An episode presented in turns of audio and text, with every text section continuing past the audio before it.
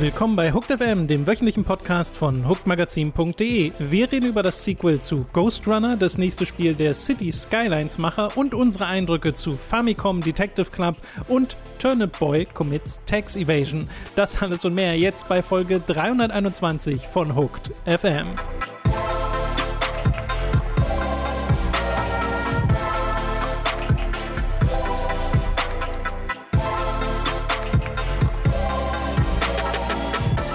Wir begrüßen euch bei einer neuen Folge Hooked FM. Ich bin Tom, mir zugeschaltet ist wie immer der Robin. Hallo Robin. Guten Tag, hallo. Robin, bist du eigentlich traurig, dass du jetzt, wo du dich so dem Ende neigst, auch der Produktion deines Videos zu Nier, mhm. dass diese, diese Nier-Phase wieder vorbei ist? Ähm, gar nicht so sehr. Äh, ich habe sie ja, privat geht es ja noch ein bisschen länger, weil ähm, Lucy es gerade noch spielt. Mhm. Äh, und es ist wirklich, also Freunde, es ist eine wahre Wonne. Äh, sie ist, das ist eine exakte Kopie meiner Reaktion damals. Sie ist zerstört und kann, und es ist alles, es ist, muah, muah, es ist die komplette Nier-Experience, die ich damit erlebe, aus zwei, aus dritter Hand. Äh, es ist sehr viel Spaß und das geht noch ein bisschen, die ist gerade in Playthrough B. Äh, und das ist alles so viel mehr, als ich je hätte erwarten können, dass ich da nur mit kompletter Begeisterung und Glück da bin. Und ich ziehe es ja schon möglichst lang raus, ne? Ich mache noch das Video und ich gucke noch meiner Freundin dabei zu. Deswegen äh, sollte ich, weiß ich genau, wie glücklich glücklich ich sein sollte und deswegen bin ich es auch. Ich glaube, am Ende war es so ein Monat, dass es dich dann begleitet hat. Ja, genau, so ein ganzer Nier-Monat im Jahr 2021, das ist doch, da ist ein Zwölftel des Jahres schon mal safe sehr gut. ich bin auch so gespannt, wann, wann, wann, wie, wo und ob die nächste News bezüglich des Nier-Universums droppen wird. Ja. Weil irgendwas kommt da ja mit Sicherheit. Und wir haben ja noch Nier Reincarnation vor uns, wo ich auch gespannt drauf bin. Das möchte ich auch spielen. Ich habe mich da mal so vorregistriert, konnte man ja machen. Ja, habe ich auch gemacht. Ähm, und hoffe, dass da auch ein bisschen was drin steckt. Aber da Yoko Taro da selbst seine Hand drüber hält, glaube ich das auch. Ich würde sagen, er ist ja auch Creative Director äh, offiziell ja. von, von diesem Spiel. Ich weiß halt noch nicht so genau, ob es das ist, was ich dann aktiv spiel, spielen will, mit seinen Auto-Battles und seinen Gacha-Elementen. Mhm. Äh, aber angucken ja, die, die, die Wiki-Experience würde ich auf jeden Fall haben. die Lore hätte ich schon gern. Ja. Wir beginnen mit den News der letzten Woche, angefangen mit ein paar Klassikern, die auf die Switch kommen, nämlich Zombies Ate My Neighbors und der ja, quasi Nachfolger Ghoul Patrol von Dotemu und Lucasfilm Games erscheinen diese Spiele am 29. Juni auf der Switch. Und das sind auch keine Remakes oder sowas, sondern wirklich einfach die alten Spiele mit ein paar neuen Funktionen. Äh, sie werden lokalen Koop unterstützen. Es wird Ingame Achievements geben, weil die Switch ja kein Achievement-System hat. Äh, und so einen so ein Museum, wie das oft diese alten Collections haben, mit Behind-the-Scenes-Material. Im Trailer sieht man da schon so ein Interview-Snippet. Da bin ich immer ein ganz großer Fan von, wenn wir sowas bei Videospielen bekommen, auch bei alten Spielen. Äh, und eine Speicherfunktion bekommt das Spiel auch. Und äh, ja, das sind Spiele, die sind aus dem Jahr 1993 und 94. Und ich muss ganz ehrlich zugeben, auch wenn mir Zombies Ate My Neighbors ein Begriff ist und ich das auch immer wieder erkenne, ist das ein Spiel, das ich nie gespielt habe. Wie sieht es denn da bei dir aus? Ich verwechsel das gerade mit dem Rare-Spiel, glaube ich. Zombies Ate My Neighbors. Grab by the Ghoulies. So? Grab by the Ghoulies, richtig. Das ist was, das ist was anderes, ne? Ich dachte ja, das so, hä, warum? Das wirkt, das wirkt so außer Plan für .emu. Äh, nee, mit den beiden habe ich tatsächlich auch gar keinen, gar keinen Kontakt. Äh, Zombies Ate My Neighbors ist zumindest etwas, was ich immer mal wieder gehört und mitbekommen habe, dass es existiert und dass Leute das sehr mögen. Ich habe tatsächlich, ich glaube, noch nie in meinem Leben von Ghoul Patrol gehört. Ich habe, das war mir nie, ich auch nicht, dass es existiert. Ja, das ist wohl ein Sequel, das im Ursprung eigentlich ein anderes Spiel ist, auf das sie dann aber irgendwie den Hauptcharakter von Zombies Ate My Neighbors gepackt haben, wie das ja oh. ab und zu mal passiert ist früher. Also es hat so äh, eher so eine distanzierte Verwandtschaft. Mhm. Ja, aber schön, dass halt LucasArts ne, als Disney Company, äh, als Teil der Disney äh, Company das zulässt und da unterstützt. Und mit .emo haben sie da ja einen Partner an der Hand, ja, der da ziemlich gesichert gute Arbeit machen wird. Ja, ich denke auch, das wird eine kompetente Collection werden. Wie gesagt, im Juni, Ende Juni erscheinen die dann. Und äh, vielleicht hole ich es dann auch mal nach, weiß ich jetzt noch nicht. Ich finde, das Spiel sieht immer sehr sympathisch aus von außen, aber auch immer so ein bisschen verwirrend. Mhm. Äh, deswegen sollte ich das vielleicht einfach mal nachholen, weil es gilt ja schon als Klassiker. So, ein Klassiker, ein moderner Klassiker vielleicht, naja, nee, das ist ein bisschen hochgegriffen, aber ein Oha. Spiel, das du zumindest sehr mochtest, äh, war Ghost Runner aus hm. dem letzten Jahr. Und das war ein Action-Cyber-Ninja-Spiel. ist das eine korrekte Beschreibung? Ja, würde ich also äh, zustimmen. Und da wurde jetzt angekündigt, und zwar recht unspektakulär über Twitter und Pressemitteilungen, dass 505 Games und der Entwickler One More Level, also auch der Entwickler des Originals, an einem Sequel arbeiten. Es wurde Ghost Runner 2 angekündigt und nochmal gesagt, dass sich das Original über 600.000 Mal verkauft hat und dass auch in diesem Jahr noch eine Next-Gen-Version erscheinen soll vom ersten Ghost Runner und dass diese, dieser zweite Teil äh, sich in Entwicklung befindet für PC, für PlayStation 5 und für Xbox Series X und S, was ja was sein sollte, das bei dir ganz gut ankommt, Auf oder? Auf jeden Fall. Also du sagst ja, moderner Klassiker ist ein bisschen zu hochgegriffen für Ghost Runner, aber ein Sequel, also das ist ein Spiel, wo ein, ein Sequel diesen Status, wenn alles perfekt läuft, erreichen könnte. Ähm, weil Ghost Runner halt wirklich extrem viele sehr, sehr, sehr gute Ideen hat und es ist ein Spiel, was mir sehr, sehr viel Freude bereitet hat. Ähm, sehr viele Leute sehr frustriert äh, weggestoßen hat. Äh, auch ich habe ab und zu ja. die Frustmomente gehabt, aber ich hatte insgesamt trotzdem immer noch sehr, sehr viel Spaß damit. Überraschend viel Spaß an der Geschichte gehabt, aber vor allen Dingen der Soundtrack und äh, Gameplay war, waren hervorragend. Ähm, und ich, was mich daran vor allen Dingen ähm, ziemlich interessiert oder äh, ziemlich ähm, neugierig stimmt, ist, dass es dann ja tatsächlich auch Next-Gen-exklusiv ist. Also ich ja. würde sagen, man sollte davon ausgehen, wenn jetzt Spiele neu entwickelt werden, dass sie Next-Gen-exklusiv sind oder sagen wir mal, Courageon exklusiv sind, muss man ja eigentlich sagen. Ähm, aber da haben wir halt immer noch so wenig von gesehen und gehört. Das ist ja auch, da gibt es immer noch so wenige Spiele, die konkret angekündigt sind äh, für äh, nur Next-Gen-Konsolen, dass das immer noch mich irgendwie so hoch cool äh, neugierig stimmt. Und Ghost Runner war ja wirklich ein Spiel, was bereits sehr, sehr schön aussah und sehr viel konnte. Da bin ich wirklich sehr, sehr gespannt drauf. Ja, gibt es denn da äh, konkrete Stellen, wo du sagen wirst, da könnte man ansetzen, das hätte ich gerne verbessert im Sequel?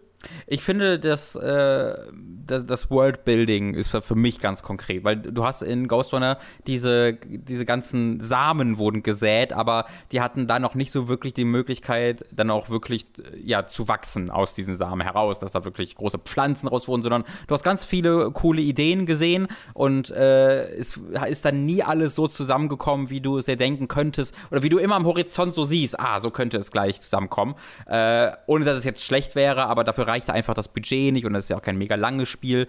Und das ist das für mich äh, der Gedanke. Wenn man da aus dieser Ghost Runner Experience so der klassische Schritt von Assassin's Creed 1 zu 2, wenn man den bei Ghost Runner schaffen könnte, dass da so ein richtig oh. vollwertiges äh, äh, tolles Spiel draus wird, das vielleicht ein bisschen Abwechslung findet, ja, dass du nicht nur diese sehr arcadigen Level nacheinander hast, ähm, mit dann äh, sehr linearen Story-Laufsequenzen zwischendurch, sondern dass das ein bisschen besser gemixt wird mitten, miteinander, dass das Pacing ein bisschen aufgelockert wird, dass allgemein es noch zwei, drei neue Spielsysteme gibt, die ein bisschen mehr Abwechslung bieten. Ähm, das wäre ich, das, da wäre ich, wäre ich sehr dabei. Also keine jetzt zentrale macht das besser Idee, sondern ich bin wirklich, da habe den, den Gedanken, lasst im Kern das gleiche Spiel bestehen, aber wenn an vielen, vielen Stellen ein bisschen nachgebessert wird und ein mhm. bisschen höheres Budget dabei stecken würde, ähm, kann ich mir sehr gut vorstellen, dass das richtig, richtig toll wird. Ja, ich glaube, wenn man zu sehr dann das, das größer macht, einfach nur. Also wenn ich dann auch so denke, okay, jetzt haben wir eine offene Welt oder sowas, hm. äh, oh, dass oh, ja. sehr, hm. sehr schnell den Fokus verlieren Oh ja, kann. Mirror's Edge hat's, oh boy. Ich werde ja, bestimmt, Mirror's Edge ist ein super Beispiel dafür. Aha, wirklich. Ja. Weil da war es genau das. Es war ein sehr kleines, sehr lineares Spiel, wo, der, ja. wo du dir die ganze Zeit ausmalen konntest, was sie noch alles machen könnten und oh mein Gott, wie großartig und wie spannend. Und dann haben sie was sehr viel Größeres gemacht und das hat dann mhm. das komplette Spielsystem so ein bisschen untergraben. Äh, das wäre dann sehr, sehr schade, ja. Von, ich, hoffe, ich hoffe, sie bleiben möglichst weit weg von Open World. Ja, Ghost Runner Catalyst. Oh, 2023. No, no, no, no, äh, nein, hoffentlich nicht. Äh, wir haben noch ein Spiel, bei dem wir auf ein Sequel hoffen dürfen, nämlich bei City Skylines. Wobei, ob es ein Sequel ist, steht tatsächlich noch, äh, noch in den Sternen so ein bisschen. Aber Paradox Interactive, der Publisher, und Colossal, der Entwickler, haben bestätigt, dass sie zusammen an einem neuen Spiel arbeiten. Und das ist insofern interessant, weil das letzte Spiel von Colossal war City Skylines und dann halt zehn Add-ons oder so. oder noch mehr, mhm. keine Ahnung. Auf jeden Fall gibt es wahnsinnig viele Add-ons für äh, City Skylines und das ist ja auch immer so ein bisschen der Witz bei Paradox-Spielen.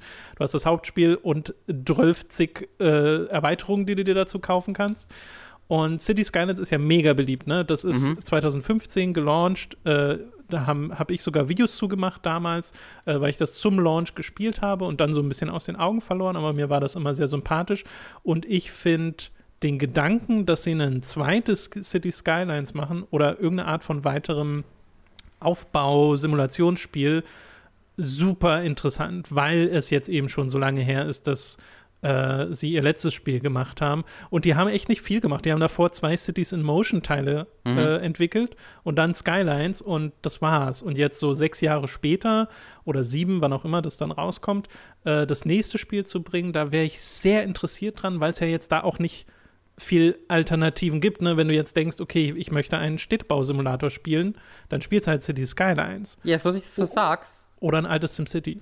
Weil fast zeitgleich, also ich weiß nicht, wann genau wurde das angekündigt? Äh, irgendwie vor ein, zwei Tagen oder so. Ich habe es leider gar nicht mitbekommen. Genau weiß ich es jetzt nicht. Ja, aber auch, auch jetzt in dieser Woche wurde eine weitere Städtebausimulation angekündigt und zwar von, gepublished von Deck 13. Nicht entwickelt von Deck 13, sondern gepublished von Deck 13, dem deutschen Studio, das für The Search zum Beispiel verantwortlich ist. Mhm. Ähm, äh, nämlich, das heißt High Rise City. Äh, wird entwickelt von einem deutschen Studio namens Furexo Entertainment. Das ist ein Studio aus Dresden, was noch nicht mal eine Website hat, äh, war, wo ich nichts drüber in Erfahrung bringen äh, konnte, außer halt, das gibt's in Dresden. Ähm, und die entwickeln hier ein, dieses Spiel namens High Rise City, was halt wirklich sehr, sehr aussieht wie äh, City Skylines. Also wenn du dir auf YouTube den Trailer anguckst, hat auch äh, YouTube das direkt automatisch zur Kategorie äh, City Skylines reingepackt. Aber ich glaube, das ist auch so ein bisschen einfach dem Spielgenre geschuldet. Äh, sieht halt recht ähnlich aus. Ähm, was ich cool finde. Also Hyrule City ist für das Jahr 2022 angekündigt. Ich finde, es könnte ruhig zwei, drei Spiele äh, in dem Genre geben, die so ein bisschen in Konkurrenz treten.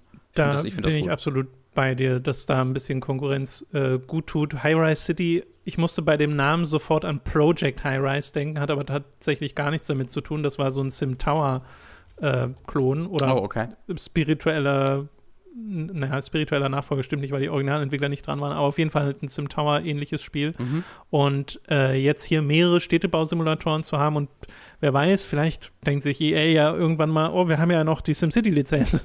stimmt ja. Damit könnte man ja was machen. Also es ist, das, das, das äh, wäre Max, so. Das gibt's ja nicht mehr. Das wäre so ein Slam Dunk, wenn einfach EA die damit beauftragen würde, die Entwickler von City Skylines SimCity zu machen.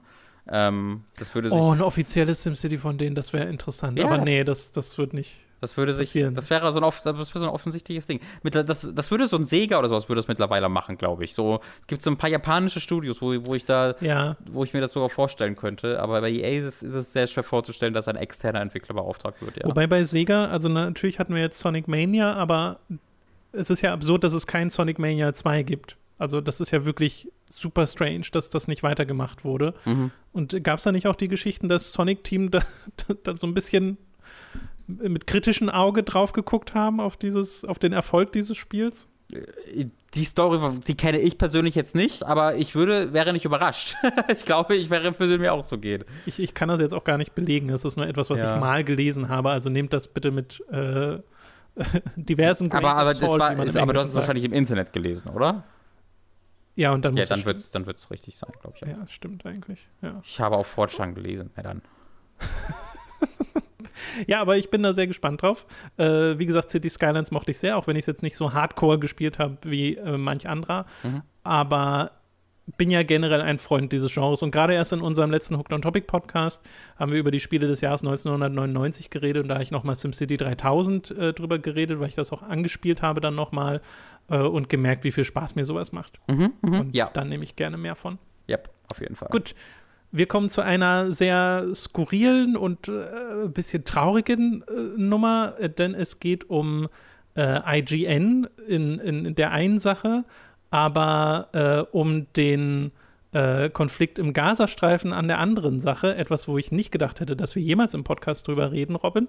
aber jetzt machen wir es, denn da spitzen sich die Konflikte momentan zu und es gibt eine sehr große, ja, äh, Asymmetrie in der Zahl der Opfer auf Seite der Palästinenser und auch eine große Welle der Unterstützung für die Palästinenser, gerade im Internet. Unter anderem bei IGN, die einen Post gemacht haben mit ganz vielen humanitären Quellen und Unterstützungshilfen, äh, wo man spenden kann und so, wie man sich informieren kann und haben dafür durchaus auch positive Resonanz bekommen äh, von vielen Stellen, aber nach nicht mal oder nach ein bisschen mehr als einem Tag ist dieser Post dann kommentarlos verschwunden. Der wurde entfernt.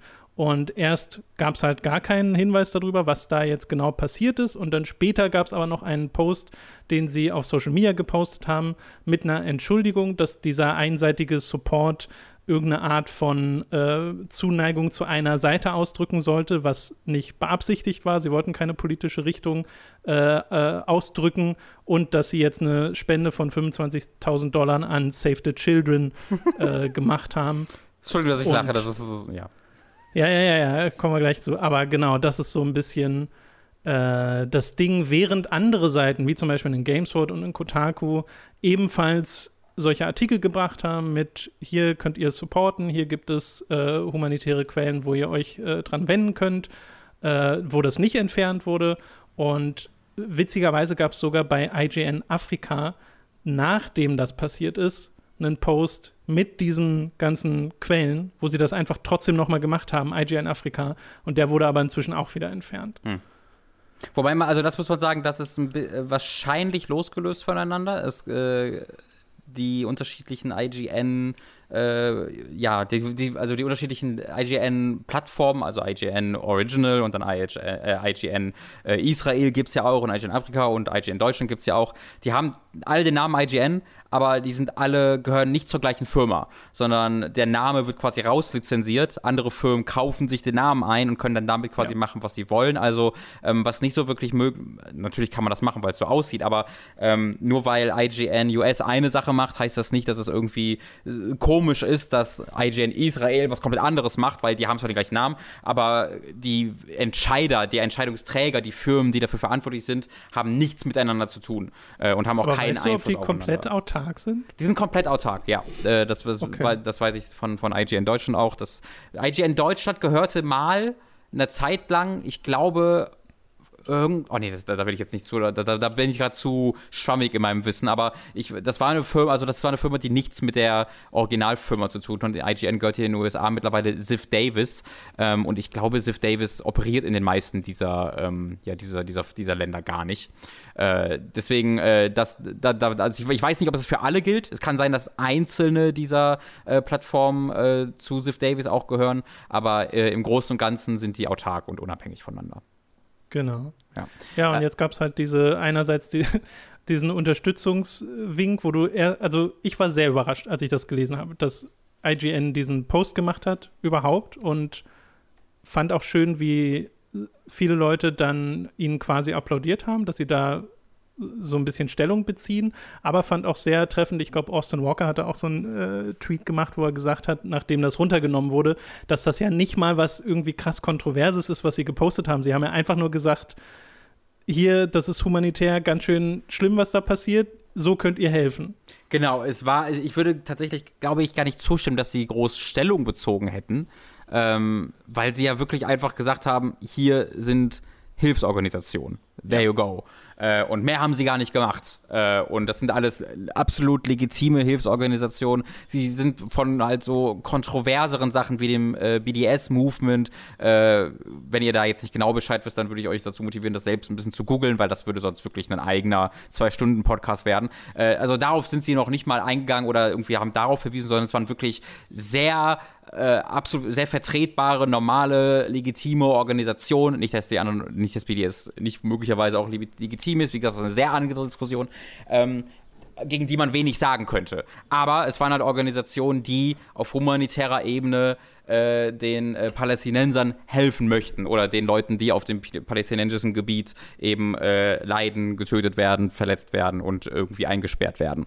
Ähm, und das allein ist dann halt schon das, was dann halt als ähm, ja, als too much interpretiert wird. Und deswegen muss ich gerade lachen, weil dann in diesem Statement gesagt wird, Stattdessen haben wir deswegen äh, so und so viel tausend Dollar an diese Kinderhilfeorganisationen. Kinder sind, also können wir dann auf Kinder einigen? Hier diese braunen Menschen irgendwo bei East, das ist, äh, keine Ahnung, aber Kinder, Kinder sind safe, oder? Denen helfen wir. Das, das, das, das ist so zynisch, das ist so unendlich zynisch, ähm, dass ich da gar nichts, äh, gar nichts weiteres machen kann, als, als ein bisschen zu lachen. Äh, eher weinen tue ich, wenn ich an die Redakteure denke, die da arbeiten, ne? Weil dieses. Oh Oh ja. Dieses Statement, oder sagen nicht Statement, sondern der Artikel mit dem, mit dem Sammeln der, der Hilfsorganisationen, wo man ähm, spenden könnte, ist ja von den Redakteuren geschrieben. Und das wundert mich tatsächlich auch gar nicht so sehr, weil IGN hat einige sehr, sehr, sehr, sehr coole Leute angestellt in den, in den letzten Jahren. Unter anderem auch äh, halt der äh, Editor-in-Chief äh, oder die Editor-in-Chief. Äh, sie heißt nämlich äh, Tina Amini äh, ist schon, war auch mal bei Kotaku, äh, da habe ich sie, glaube ich, das erste Mal kennengelernt. Ähm, und da wurden viele Leute eingestellt, äh, die man sich vor fünf bis zehn Jahren nur noch nur schwer bei IGN, glaube ich, vorstellen konnte. Ähm, was auch sehr auf äh, Diversität aus und sowas. Und deswegen war das so ein, für mich so, ein, so eine logische Konsequenz davon, über die ich mich dann sehr gefreut habe. Und die sehen dann selbst, dass an einem Sonntagabend, ich glaube, also nach lokaler Zeit, was irgendwie Sonntagabend, äh, dieses Statement rausgegeben wurde, was ja offensichtlich nicht von diesen Redakteuren kommt, sondern von dem ähm, Mutterunternehmen, äh, die da halt einfach in die redaktionelle Selbstbestimmtheit dieser Redakteure eingreifen, diesen Post löschen und sagen, nein, mhm. doch nicht, hier, sorry. Ähm, und äh, da, also da bin ich gespannt, also da kann ich mir sehr gut vorstellen, dass es da noch größere Konsequenzen gibt, die die einzelnen Redakteure ziehen, wenn sie in der Position sind, dass sie das machen können. Ähm, weil das ist ein, also das geht gar nicht, dass halt eine, eine Mutterfirma einer Redaktion einen redaktionellen Inhalt von sich aus löscht äh, um halt so ein Statement stattdessen rauszugeben. Ähm, das ist schon sehr, sehr, sehr, sehr übel und ein sehr, sehr übler Eingriff halt in, äh, ja, in, in, die, in die Pressefreiheit ja, ja. dieser Redakteure. Ich hatte auch gesehen, dass manche Leute jetzt gesagt haben, oh, da muss man ja dann kündigen, so nach dem Motto. Aber das ist halt auch schwer, weil du kannst ja, genau. Ja Leuten, also Was, jeder ist da in einer anderen Position. Gerade in den USA, so ne? ja, genau. Also, äh, und du weißt nicht, okay, vielleicht, was ist, ich habe ich hab gesehen, hier jemand hat da, äh, das habe ich auf, äh, auf dem Twitter-Feed von äh, Tina Amini gesehen, dass jemand am 14. Mai, also wirklich am Freitag davor, äh, halt gepostet hat, dass sie da neu angefangen hat als Community Lead. Ähm, und mhm. was, was, wer weiß, ist man dafür umgezogen irgendwie durchs Land oder sonst irgendwas und dann sollst du einfach sagen, ja gut, dann kündige ich es halt sofort wieder. Ganz so einfach ist es dann auch nicht. Äh, ich, ich glaube, also ich, ich, es wäre eine, eine, logische Konsequenz davon, natürlich. Äh, aber, und ich glaube, wenn es einfach nur nach, ähm, ja, nach nach dem gehe, was man für richtig hält, würde, würden es, glaube ich, sehr viele Leute direkt so machen, aber ganz so einfach ist es dann in der echten Welt äh, ja leider oftmals doch nicht. Ähm, wenn ich habe mich da, ja. Ich wollte nur noch mal darauf hinweisen, wenn ihr daran interessiert seid, was denn die Organisationen waren, an die man da spenden könnte und da vielleicht selbst tätig werden wollt, äh, dann äh, können wir sehr den immer noch äh, online äh, befindlichen GameSpot-Artikel ja. empfehlen. Dort haben sie auch so einen Aufruf gestartet ähm, und das gleiche gibt es auch auf Kotaku, da gibt es auch einen, einen Artikel dazu, wo mehrere ähm, Organisationen aufgelistet sind, äh, die man unterstützen kann. Äh, da, da, da sollen wir, wollen wir auch noch mal kurz darauf hinweisen. Genau, kann ich auch gerne in der Beschreibung verlinken. Ich habe mich da jetzt am Wochenende auch sehr viel mit beschäftigt, weil ich ehrlich gesagt da äh, sehr hinterher bin. Äh, bei mir ist diese, dieser Konflikt im Gazastreifen das ist schon seit Jahren immer ein Hintergrundrauschen in den Nachrichten und da, da schüttelt man ab und zu mit dem Kopf und viel mehr passiert dann nicht. Ähm, und habe mich da jetzt sehr viel informiert und bin immer noch dabei, mich sehr viel zu informieren, auch darüber, wie halt, ne, so wie du mit Israel-Kritik anfängst, dann sofort Antisemitismusvorwürfe äh, dich entgegenstellen musst und wieso das nicht stimmt, wieso das äh, äh, nicht richtig ist, zu sagen, okay, nur weil du das hier kritisierst, bist du antisemitisch oder so. Äh, und äh, da kann ich nur jedem empfehlen, äh, sich auch weiter zu informieren, weil das Leid, das da gerade ausgelöst wird, ist absolut unvertretbar. Ja. Gut, damit sind wir durch mit den News, Robin. Einfache. News, ganz einfache News. Wir haben kurz den Gaza-Konflikt aufgerollt. Das ist, das ist das eigentlich, was ich oft als Witz sage, wenn ich, wenn quasi Leute irgendwie sagen, ah, ich weiß genau, was ich sagen soll, ja. dann werfe ich kurz eine Frage zum Gaza-Konflikt rein, weil das lockert immer die Runde so auf. Es ist wieder Zeit für eine kleine Werbepause. Zuallererst sei da Audible erwähnt. Mit dem Link audible.de slash bekommt ihr dort ein kostenloses Probeabo. Damit erhaltet ihr euer erstes Hörbuch für laut, das ihr auch über dieses Probierabonnement behalten könnt. Also merkt euch audible.de slash Für Amazon haben wir ebenfalls einen Affiliate-Link, über den ihr Kram beim Online-Händler bestellen könnt. Also holt euch das 1x15 Kilogramm Fett- und Eiweißreduziertes Hundefutter für Senioren, glutenfrei, super Premium Trockenfutter für ältere Hunde 1er Pack, das ihr schon immer haben wolltet oder halt Konsolen Konsolen und Spiele. Die gehen auch. Und wo wir gerade bei Dingen sind, die ihr schon immer haben wolltet, unser Merch. Wie wäre es etwa mit einer Tasse mit schickem Hooked-Logo oder Shirts, Mauspads und Co. mit Comic-Designs von uns? Das gibt es alles bei unserem Get-Shirt-Shop. Also schaut da mal vorbei. Ebenfalls vorbeischauen solltet ihr auf unserem YouTube-Kanal von Hooked, unserem Let's Play-Kanal Time to 3 und unserem Twitch-Kanal Hooked Live. Bei Twitch streamen wir jeden Mittwoch um 10.30 Uhr und jeden Freitag um 18 Uhr.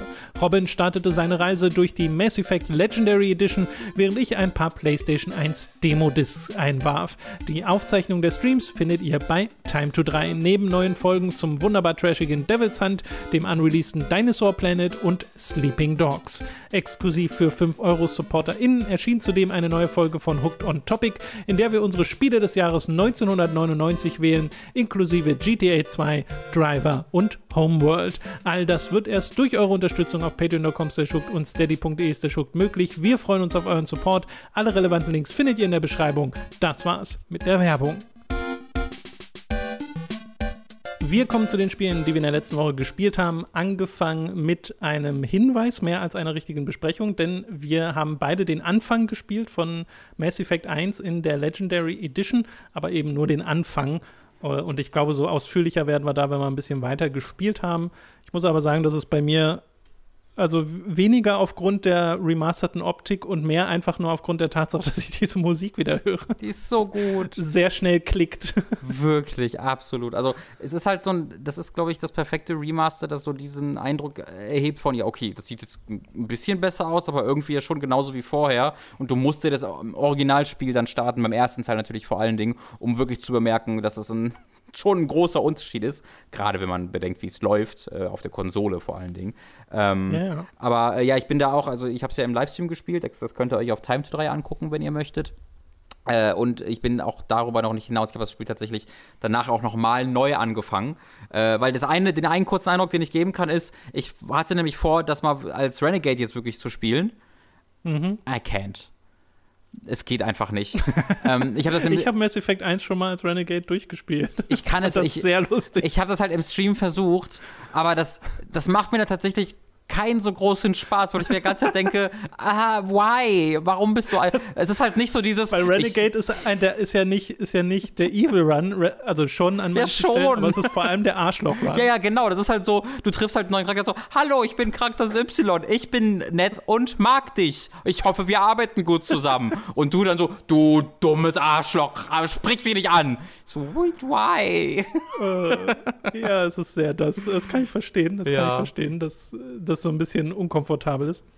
Man muss ja aber auch sagen, Mass Effect ist ja auch noch die Reihe, wo es sehr so, es gibt das blaue Gute und das rote Böse. Ja, und das in der ja, Mitte, das dir nichts bringt. Aber was ich mag, ist, dass halt, man kann so ein bisschen beides trotzdem gleichzeitig machen, weil es nicht ein, also es ist nicht eine Leiste, die nach oben oder unten geht, sondern es sind zwei separate Leisten, das Renegade und das Paragon, was du gleichzeitig füllen kannst weißt du? Mhm. Äh, und das gefällt mir ganz gut. Natürlich ist es trotzdem, die Kritik ist ja ein ganz klassischer Mass Effect, dass äh, man halt eigentlich sich komplett für ganz gut immer oder ganz böse immer entscheiden muss, um das System so richtig ausnutzen zu können. Ähm, aber äh, das hat mich dann zumindest ein bisschen gefreut. Also, also jetzt gerade spiele ich es halt so, dass ich tatsächlich beides so ein bisschen mache, so nach Situation. Bei mir ist einfach das Ding, ich glaube, es würde besser funktionieren, wenn es nicht so klar eingeteilt wäre. Ja, auf jeden Fall. Wenn nicht immer im Dialoggrad oben und blau ja, das ja. Gute ist, unten ja. und rot das Schlechte ist, sondern dass so gemixt wird. Definitiv.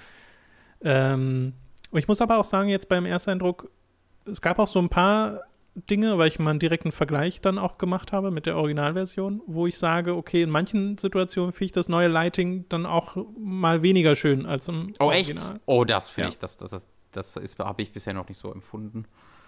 Wie gesagt, ich hatte den direkten Vergleich und habe das dann mal geschaut und manchmal ist es sehr viel besser und manchmal dachte ich mir auch so, äh, hier geht irgendwie was verloren. Hm. Aber ich meine, ich glaube, das passiert, wenn du halt so viel ja, ja, änderst an der Art und Weise, wie das berechnet wird im Spiel. Gut, wir kommen zu einem Spiel, bei dem ich mich einfach nur freue, den Namen aussprechen zu dürfen. Turnip Boy Commits Tax Evasion. Gibt es für die Switch und den PC äh, für 12 bis 15 Euro.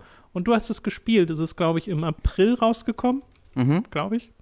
Äh, was, Robin, was, wer, wer geht da den Steuern und was hat es damit auf sich? Also es ist ein äh, sehr sch schönes, süßes, kleines Spielchen. Das, du spielst das, du hast so in zwei Stunden alles gemacht, was du in dem Spiel machen kannst.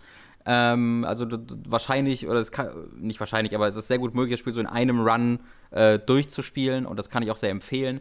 Äh, und da hat man eine, eine sehr schöne Zeit. Du spielst einen Turnip Boy, einen Boy, der eine Turnip ist, eine, eine Rübe.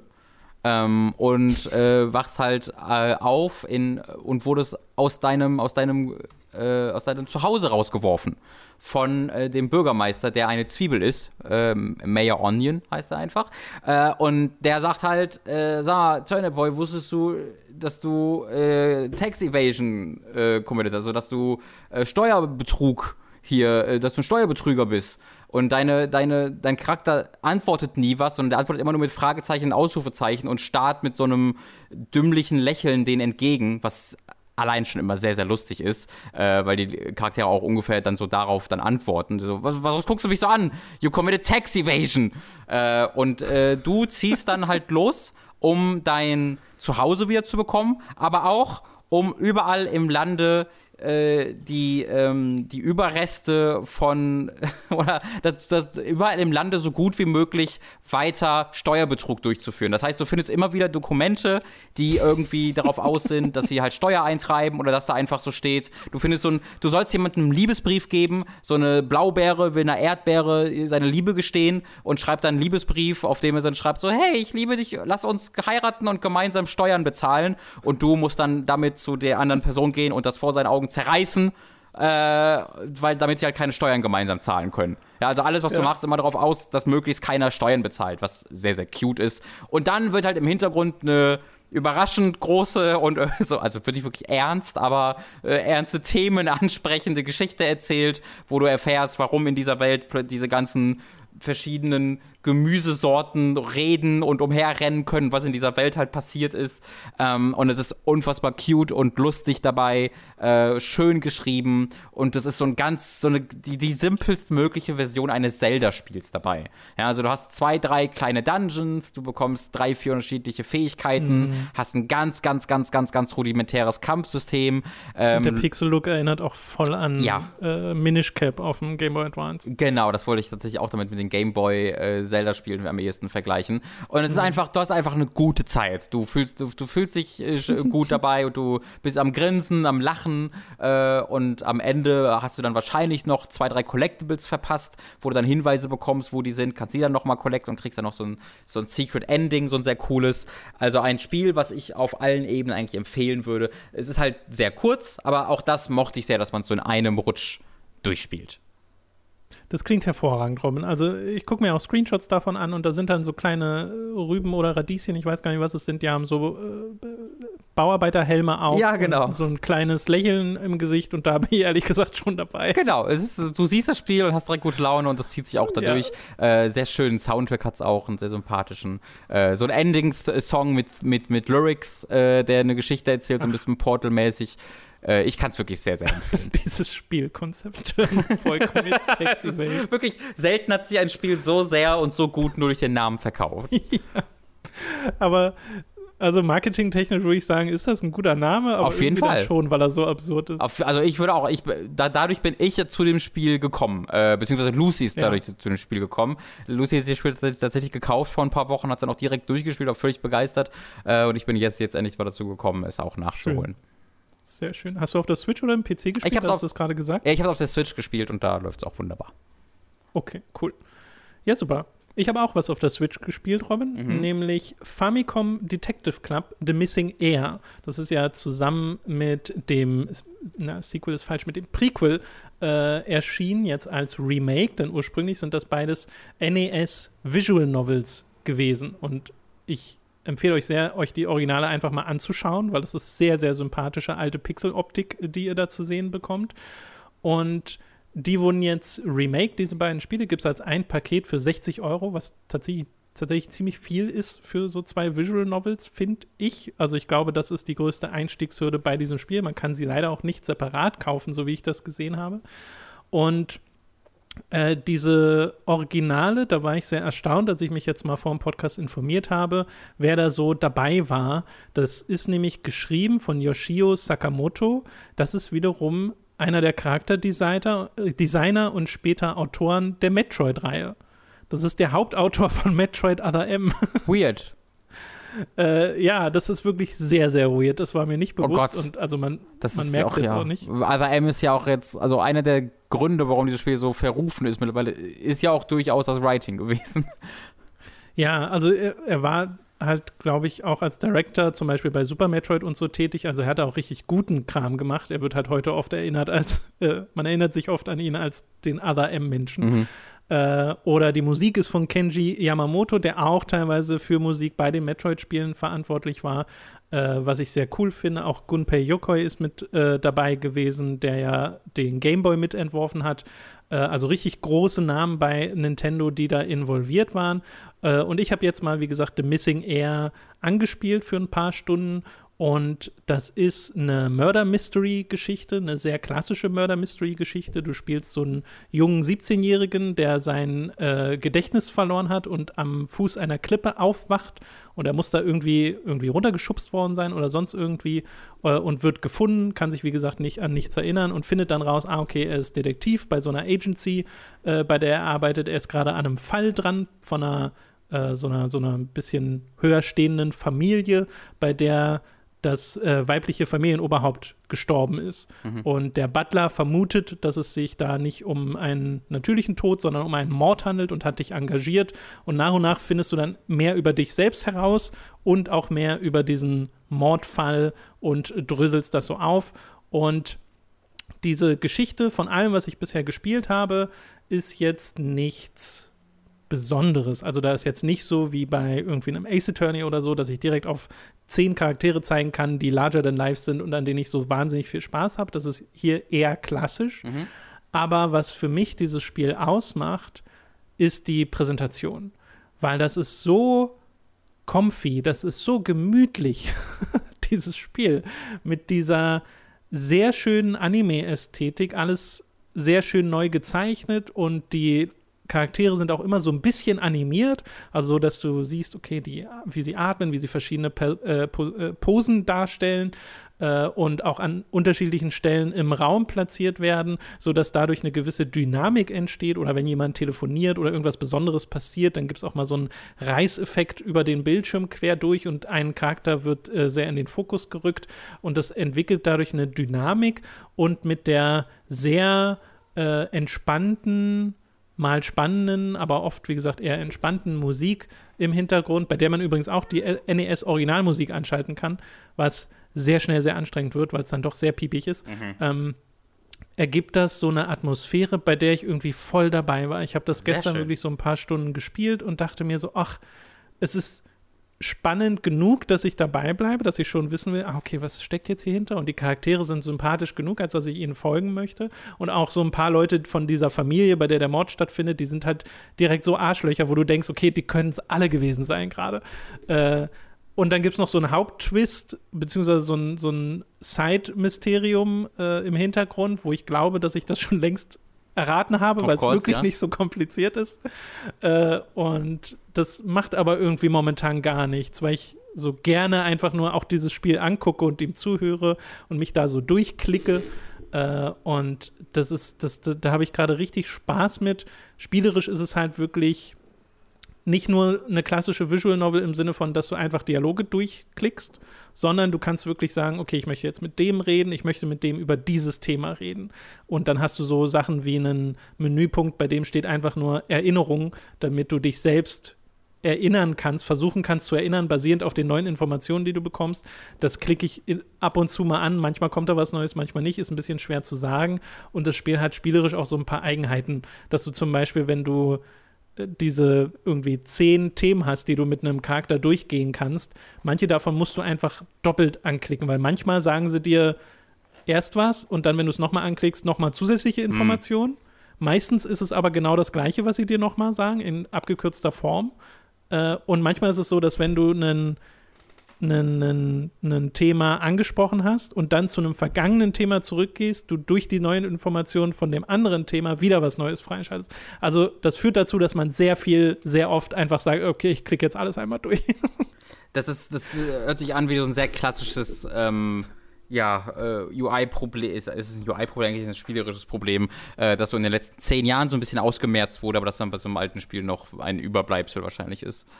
Ja, aber es ist komisch, weil es hat durchaus Ma manchmal macht es das, wenn du so sagst, okay, ich habe jetzt hier eine Information freigeschaltet, die sorgt dafür, dass ein neues Thema freigeschaltet wurde. Dieses neue Thema wird mir jetzt gelb markiert. Ich weiß, dass das neu ist und ich mache das. Mhm. Aber oft auch nicht.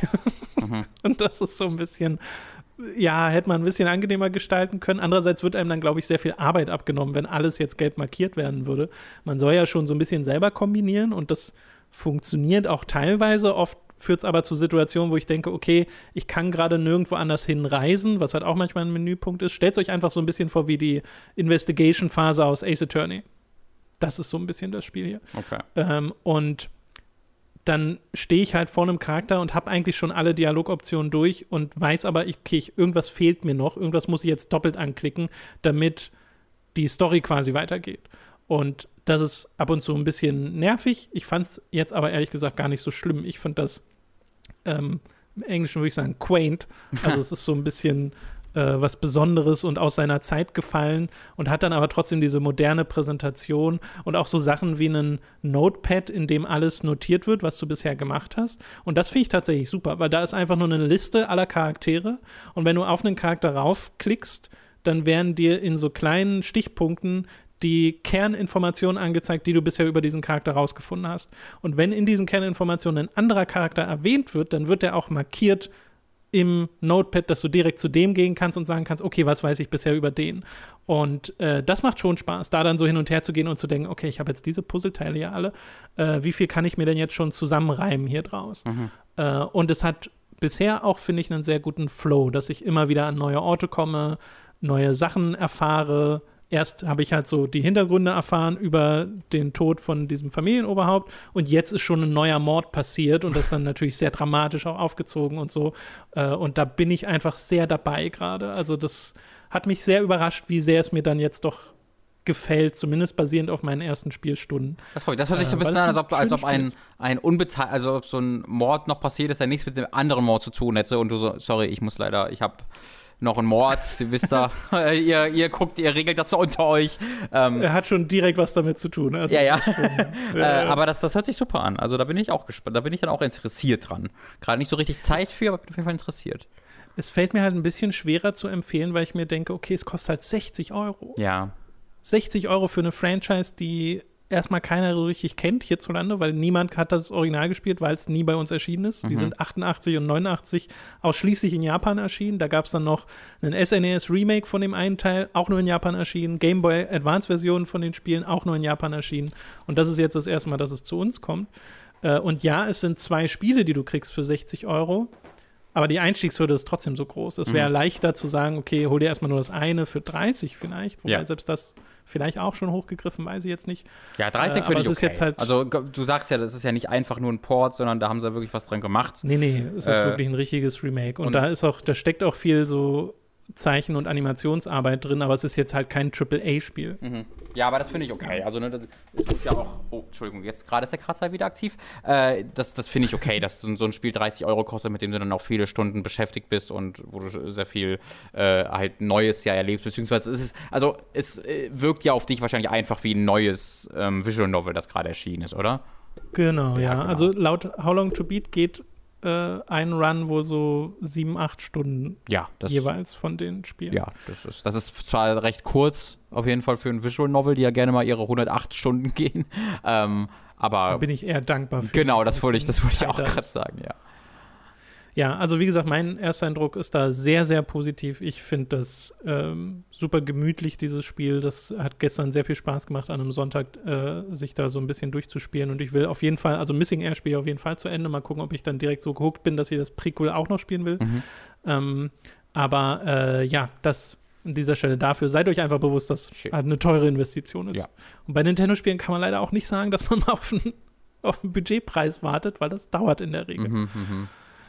Äh, gut, Robin, du hast in der letzten Woche Resident Evil Village durchgespielt. Wir haben ja beim letzten Mal schon ausführlich über unseren äh, Gameplay-Eindruck geredet und teilweise auch über unseren Story-Eindruck. Ein paar Sachen wollte ich noch nicht sagen, weil du es noch nicht äh, durchgespielt hast. Wollen wir direkt eine Spoilerwarnung rausgeben oder willst du erstmal ein allgemeines Fazit ziehen?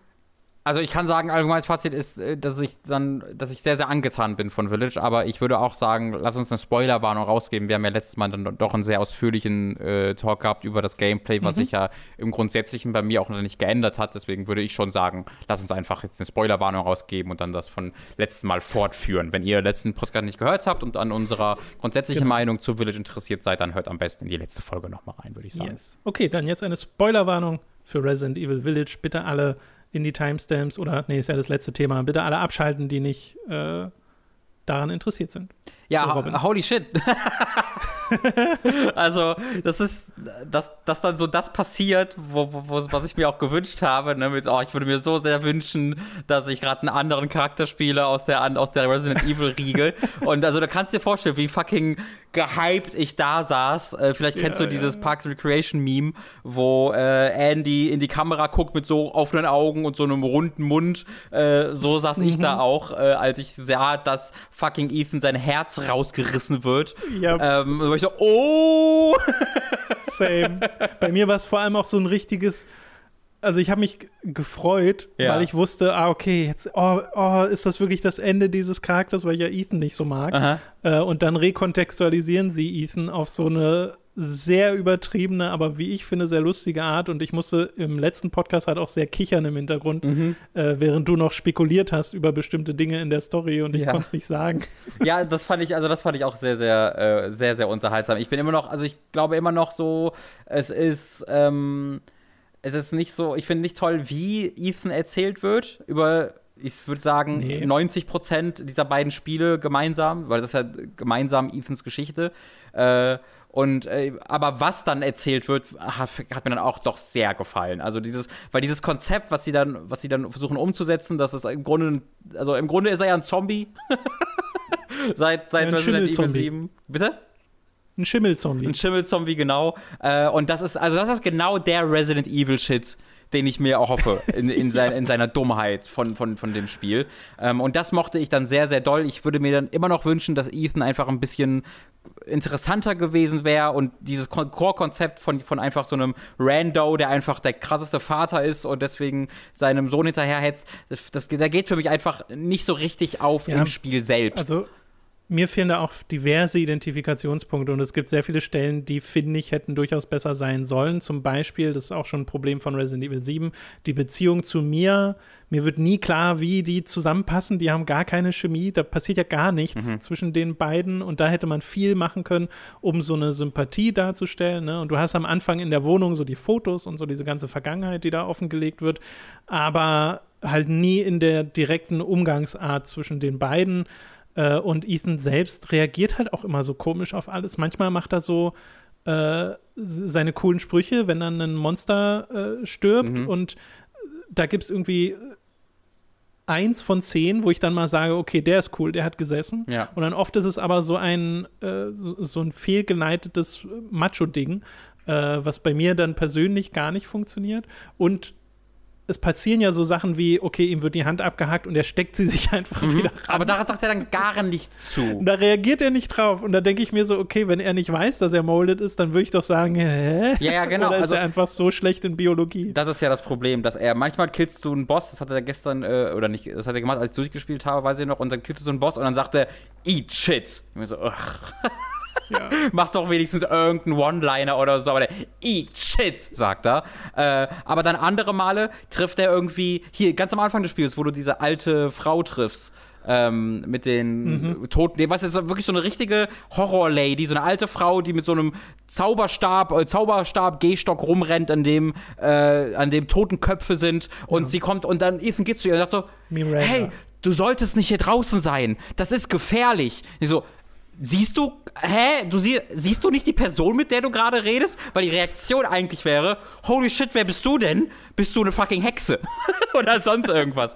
äh, und das ist ja das Problem, dass er manchmal ist er so ein Pseudo-Badass, manchmal ist er komplett, äh, rafft gar nicht, was abgeht und dann ist er wieder gar nichts von beidem, weil er nichts sagt. Äh, aber da, da, haben wir letztes, Jahr, letztes Mal schon drüber Ja, ja, gesprochen. genau. Aber ähm, aber das, da fand ich, das Ende war so, eine, so fast so eine Art Redemption für Ja, dieses genau. ganze Ding, weil ich das so unterhaltsam fand. Auch dieses, auch erst dann dieser Fake-Out mit, oh, er lebt jetzt doch. So, Mhm. und dann wird dir das Ganze erklärt mit dem, äh, mit dem Molded-Dasein. Und dann opfert er sich doch nochmal und am Ende siehst du eine Silhouette in der Distanz und denkst, okay, ist er das jetzt?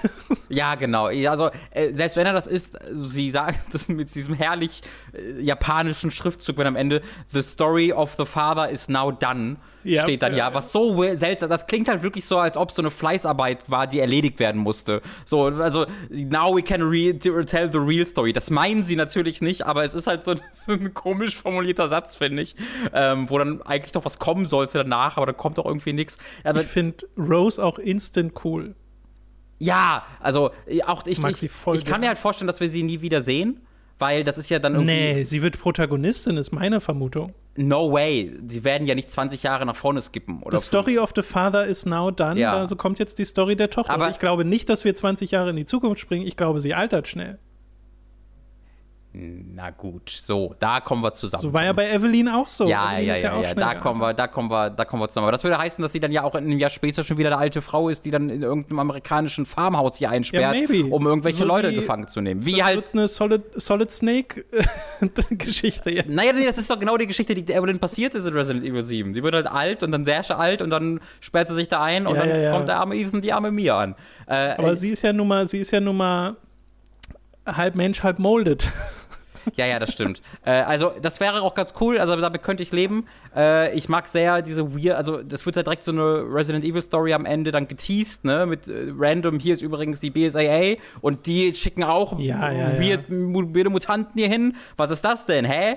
Da haben wir fürs nächste Mal eine Geschichte. Ähm, also, ich bin Oder da sehr. DLC oder so. ich, ich, mag, ich mag sehr, wo die Story jetzt aufgehört hat und äh, wo sie gerade ist äh, und das Potenzial, Ja, äh, das, das, das sie jetzt hat. Es, ich wünsche, also du kommst ja wirklich am Ende in diesen einen Raum von Miranda, wo einfach diese Ja. offenen Bücher rumliegen und Ja. hier gesagt wird, hier ist übrigens die Lore dieses Spiels, ja. hier ist alles, kannst du dir jetzt gerne durchlesen und anschauen.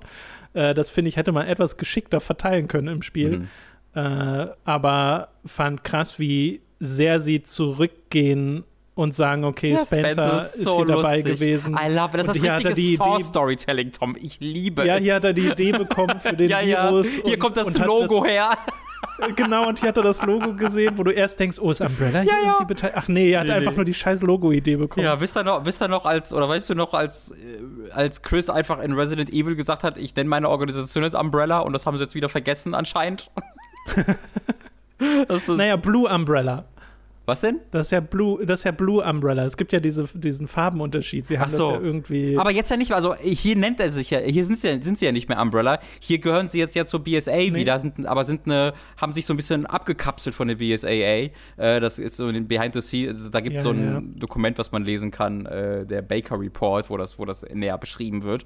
Äh, aber ich, also ich mag das total. Ich mag total diese absolut bekloppte Backstory, die in den letzten vier Stunden oder letzten zwei, drei Stunden aufgemacht wird. es fängt alles damit an, dass Chris sagt, ich habe hier diesen Panzer. Oh mein Gott, wir- das ist der Moment. Das ist der Moment, wo ich so war, okay, Ja, here we go. Und dann dieses. Weil ich habe mich, ich habe mich halt gerade noch drüber geärgert, darüber, dass Chris, dass es wirklich dieses Ding ist von wegen, Chris hätte mir einfach einen Satz sagen können ganz am Anfang, Mhm. dann wäre dieser ganze Konflikt vermieden worden. ja, und dann Äh. reden die Leute, darüber reden die Leute. Du hättest ihm das wirklich sagen sollen. Ja, aber wollte ich nicht. Ja, aber war, war doch dumm. Warum denn nicht? Ja, hast recht. sagen Naja, so ein bisschen Spiel. ist es in seinem Charakter verankert, weil er ja seine ganzen Leute verloren hat, sowohl in Resi 6 als auch, glaube ich, im DLC von Resi 7. Den habe ich nicht selbst gespielt, sondern mir nur durchgelesen, was da passiert. Hm. Äh, also, dass er nicht mehr Leute verlieren will, das kann man schon in der Motivation irgendwo einbauen. Aber zumindest dann Ethan sagen, so ein Satz von wegen, ich kann dir gerade nicht mehr sagen. Ja, oder das würde halt. ja schon helfen. Oder halt sagen, ich habe nicht deine Frau erschossen, aber we got it under control. Ich sag dir nicht, wo wir hinfahren. Tschüss. Also. ja, oder du erfährst später alles, komm erst mal mit. Ja, es hätte Irgendwie so sowas. Oder du, erschießt Mi- oder du erschießt Miranda Mir nicht vor seinen Augen, sondern machst das woanders. Ja, genau. Es hätte so viele. andere Gelegenheit. Also Chris hat sich ja wirklich gedacht, ja komm, werfen eine Atombombe drauf, dann gucken wir mal weiter. Äh, und ich denke so, ja, das, da hätte es vielleicht zwei, drei bessere Möglichkeiten gegeben, aber ich bin glücklich darüber, dass sie sie nicht genommen haben, die besseren Möglichkeiten, weil sonst wäre es nicht Resident Evil. Das ist genau der Scheiß, wofür ich Resident Evil mag und in seinem Storytelling. Und was, was ich mir so ein bisschen äh, vermisst habe in Resident Evil 7, äh, das, ja, dieses, dieses Spiel ist für mich die Entwicklung von Resident Evil 7, die ich mir auch erhofft hätte. Äh, und äh, hatte ich dann sehr, sehr, sehr, sehr viel Freude mit. Aber ich würde dir auch zustimmen, aber immer noch so, es hat immer noch das gleiche Problem wie 7, dass es seine stärksten äh, vor allen Dingen im Leveldesign seine stärksten Momente in der ersten Hälfte hat. Ich mochte dann die, vier- die Fabrik von Heisenberg doch überraschend gerne. Äh, einfach auf einer Leveldesign-Sicht, aber ich würde immer noch denken, so ein cooles Schloss. Also ich hätte es umgedreht. Ich hätte diese, diese Fabrik am Anfang präsentiert und das Schloss am Ende präsentiert. Äh, wär, hätte ich ein bisschen cooler gefunden. Ja, ich fand, es war mir am Ende, glaube ich, einfach ein bisschen zu lang. Ich glaube, das war Oh, das war das einzige Mal, wo ich in der Fabrik, wo ich so einen Punkt hatte, wo ich dachte, okay, jetzt könnte dieses Gebiet gerne aufhören. Und dann ging es noch mal so eine Etappe länger, aber so richtig schlimm fand ich das jetzt auch nicht. Und es endet ja dann eben mit diesem Panzer und äh, mit diesem extrem over-the-top-Kampf gegen Heisenberg, Ja. den ich jetzt, der Kampf selbst, den fand ich jetzt auch nicht so toll, aber Oh, er hat eine it. der besten Lines mit diesem Boulder Punch. ja. äh, that Boulder Punching Asshole. Ja, also ich fand das auch spielerisch toll. Ich fand dann nach dieser ganzen Sequenz Chris toll, wo du durch dieses Dorf rennst und alle zermatscht äh, mit deinen oberstarken Waffen. Ich finde Ja. auch toll, wie viele, das hast du ja bereits erwähnt, wie viele Sachen man freischaltet danach. Äh, das war ja schon immer bei Resident Evil und ist hier immer Das noch genauso Ada. Concept Art Robin. Das, die ganzen Konzept, also es ist wirklich so ein, es ist so ein, es ist so ein Konzept-Art-Buch hier im Spiel enthalten, Ja. Ist aber und zwar ein sehr gutes, weil da die ganzen Notizen dabei sind. Genau. Ähm, und dann hast du diese ganzen Waffen, die du freischaltest für die nachfolgenden Spieldurchgänge, äh, wodurch du das sehr verändern kannst, wie du das spielst. Ähm, Habe ich jetzt selbst gerade nicht unmittelbar viel Interesse dran, aber das ist großartig. Also das ist, das gibt's dieser Tage eigentlich nicht mehr in AAA-Spielen. Ähm, deswegen, also ich- und The Mercenaries Mode habe ich auch ein bisschen ja. gespielt, hat mir auch gut gefallen, ohne dass der jetzt so großartig sei, ist wie, äh, ja, also er ist im Grunde so gut, wie ich glaube, wie er sein kann, solange sie diese Ego-Perspektive nutzen, ohne jetzt irgendwie ein Nahkampfsystem einzubauen, aber äh, fand ich ganz unterhaltsam für zwei, drei Stunden. Ich mag auch, dass es so viel freischaltbaren Kram gibt. Ich habe mal auf Village of Shadows angefangen, einen Mhm. Run, und dachte dann nur so, ah, nee. Ja, genau, das ist halt was, ist mir ne? zu hart. Wenn du dann halt Waffen hast und du kannst ja auch dann wirklich mit den stärksten Waffen und unendlich Munition in diese Schwierigkeitsgrade reingehst, dann ist das noch was Ja. anderes. Ja, klar. Aber äh, also ich mo mochte das auch sehr. Ich freue mich, dass es dir dann auch gefallen hat, weil ich bin mir da nie so sicher, okay, ist das jetzt, ist das genau der richtige Grad von dumm? Weil du kannst ja sehr übers Ziel hinausschießen und dann landest du halt bei sowas wie Resident Evil 6. Äh, Mhm. Aber hier ist es für mich auch noch in so einer Balance gehalten, wo ich sehr viel Spaß damit hatte und äh, da mich, also das, das meinte ich halt, ne? Ich freue mich jetzt richtig auf den nächsten Resident Evil, weil ich gerne wissen möchte, okay, was machen sie mit Rose? Wird sie Hauptcharakter oder welche Rolle nimmt sie in der Story ein? Geht es überhaupt um sie oder wechseln wir nochmal das Szenario? Äh, Bleibt es jetzt Ego-Perspektive und so? Das finde ich super spannend. Ja, ja, ja. Und vor allem, wenn wir Rose spielen würden, müsste sie ja Superkräfte haben. Wir, wir- machen den Schritt von Condemned 1 zu Condemned 2, wo man einfach Leute anschreit und die deren Köpfe explodieren. Das wäre doch aufregend. Ist das so? äh, ja, ja, Condemned 2 ist halt, was ist, wenn Condemned Dragon Ball wäre? Und es ist nicht besonders, also es ist schon, es ist schon gut. Also es ist, sehr, Leute waren, sehr viele Leute waren sehr enttäuscht, weil es halt, also ne, es ist halt das, was dir gerade gesagt habe. Und natürlich denken sich dann Ja, Leute so, ja, ja. what the fuck is this? Aber ich fand es sehr, sehr gut. Das ist ja lustig. ja. Okay. Ja, cool.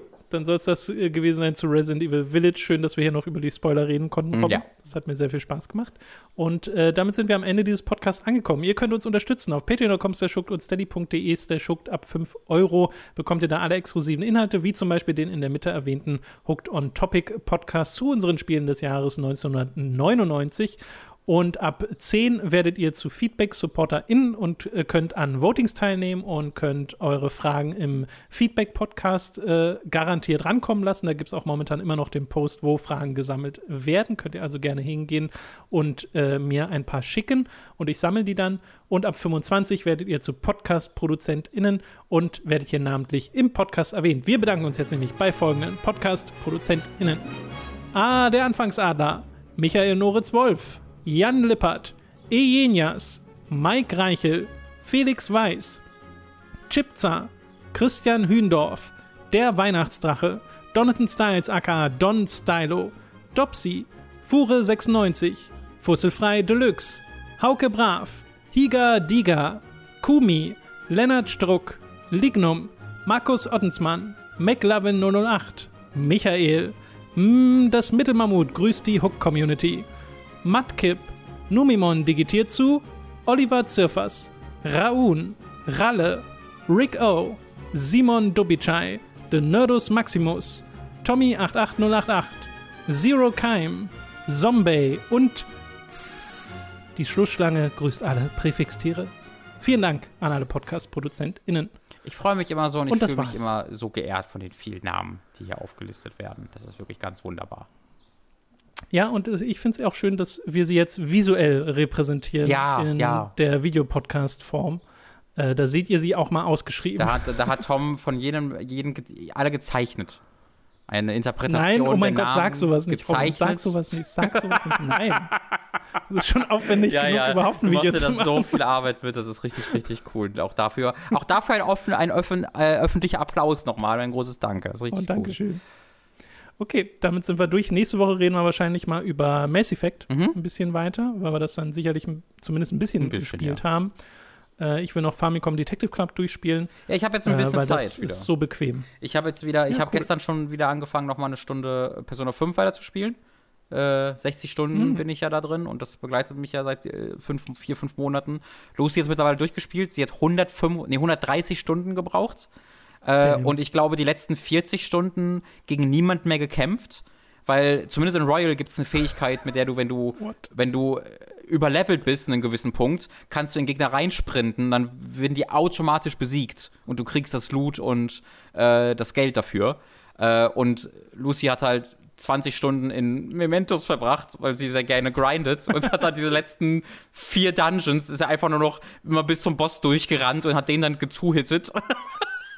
Mit ihren Okay. Level 99 Gott und Satan-Personas. Schön, wenn du dann im letzten Kampf bist und es kommt dieses mega geile Musikstück. Ja, ja. Du hörst halt einfach nur die ersten 20 Sekunden davon oder so. Ja, das war aber sehr, also ich habe das ja nicht aktiv zugeguckt, weil ich mich ja nicht spoilen wollte, aber so das so nebenbei mitzubekommen, es ist, es ist faszinierend, wie unterschiedlich Menschen diese Spiele spielen können, weil da bin ich Ja, auch sehr wirklich. weit von weg. Ach ja, also irgendwann, Tom, irgendwann, ver- vermutlich im Laufe dieses Jahres werde ich noch mal einen ausführlichen äh, Podcast-Beitrag zu Persona 5 Royal für euch haben. Und dann, und damit hat es ja angefangen, auch hoffentlich zu Persona 5 Scramble. Hm. Strikers. Ah ja, ja, Strikers, genau. ja. Ja, da, da habe ich jetzt auch, bin ich irgendwie hinterher, weil bei, bei Persona 5 Strikers denke ich mir die ganze Zeit, mein, mein Persona 5 ist so lange her. Hm. Die, dieses Wissen über die Story ist so lange her. Müsste ich eigentlich nochmal auffrischen vorher. Eigentlich muss es nochmal Royal jetzt ja. durchspielen, ja. Mach das mal schnell. Uff. Uff. Robin, uff. Ganz großes Uff. Äh, das ist das Ende des Podcasts. Vielen Dank fürs Zuhören. Wir hören uns beim nächsten Mal. Bis dahin. Tschüss, ihr Schätze hier. Küsschen. Die Nase. Mua.